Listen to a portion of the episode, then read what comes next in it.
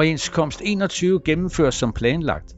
Efter måneders drøftelser har 51 organisationer i forhandlingsfællesskabet besluttet at gennemføre overenskomst 21 som planlagt.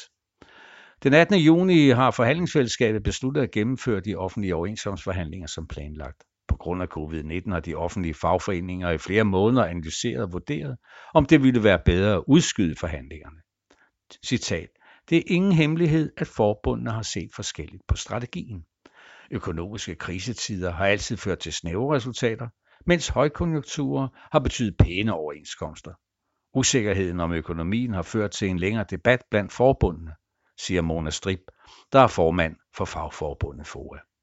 Hun er også formand og chefforhandler for de 51 medlemsorganisationer i forhandlingsfællesskabet, som forhandler de generelle løn- og arbejdsvilkår for tilsammen 565 100.000 ansatte i kommuner og regioner.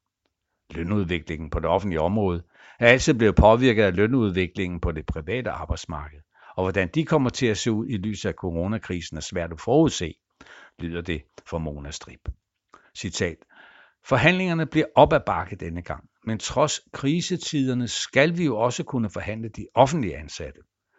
Citat, det er helt afgørende nu, at vi står sammen om de kommende forhandlinger og presser de offentlige arbejdsgiver til en fornuftig ramme i forhandlingerne, siger Mona Strip.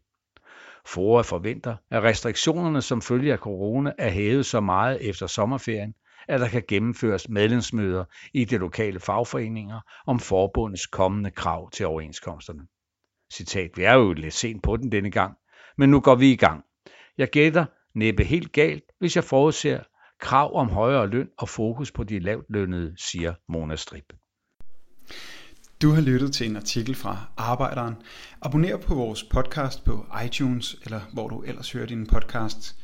Du kan også klikke ind på arbejderen.dk for meget mere journalistisk indhold. Du er også velkommen til at følge Arbejderen på YouTube, Facebook, Instagram eller Twitter, samt tilmelde dig Arbejderens daglige opdatering på Messenger. Vil du i kontakt med redaktionen, kan det ske ved at sende en mail til redaktion arbejderen.dk. Tak fordi du lyttede med.